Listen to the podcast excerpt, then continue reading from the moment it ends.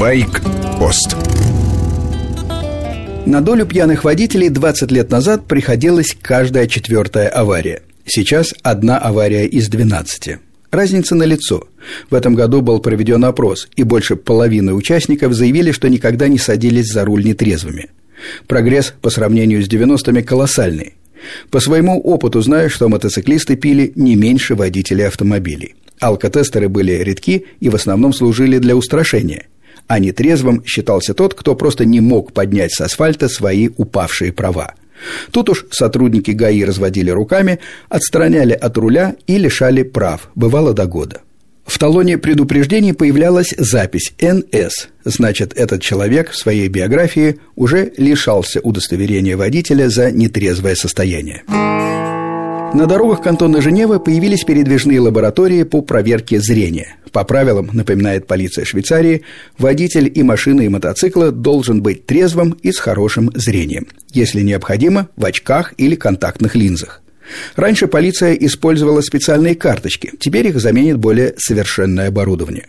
Пройти тест могут пригласить любого водителя, как только у полиции возникнет сомнение в остроте зрения – Забытые дома очки или линзы обернутся штрафом. Но есть и хорошая новость.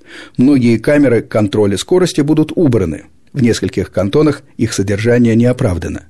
Швейцарские водители и машин, и мотоциклов стали реже нарушать скоростной режим. В 2009 году были оштрафованы за превышение скорости 60 тысяч водителей, а в 2013 вдвое меньше. На каких именно дорогах Швейцарии будут убраны камеры, полиция пока не сообщает. Yamaha намерена выпустить новую версию R1. В 1998 году вышла первая r и сразу стала эталоном в своем классе. Последняя существенная переработка была в 2009 году. Байк устарел. Сейчас все японцы Honda, Suzuki, Kawasaki выпускают машины экстра-класса. Кроме того, в гонку с тех пор включились и баварцы – на данный момент лучше именно BMW S1000RR. Именно с ним в паре на закрытом полигоне гоняли ямаховцы прототип новой эрки год назад. В прессу попали шпионские фото. Японский байк был в пластике от R6, но хитрые эксперты разглядели совершенно иное шасси. Сейчас говорят о двух версиях – бескомпромиссно спортивной и более ручной. Мощность ожидается в пределах 230 сил. Двигатель оставит пока четырехцилиндровым.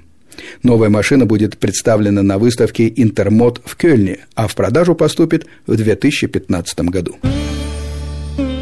С вами был Сергей Фонтон, старший. Короткие программы «Байкпост» выходят в эфир каждый день.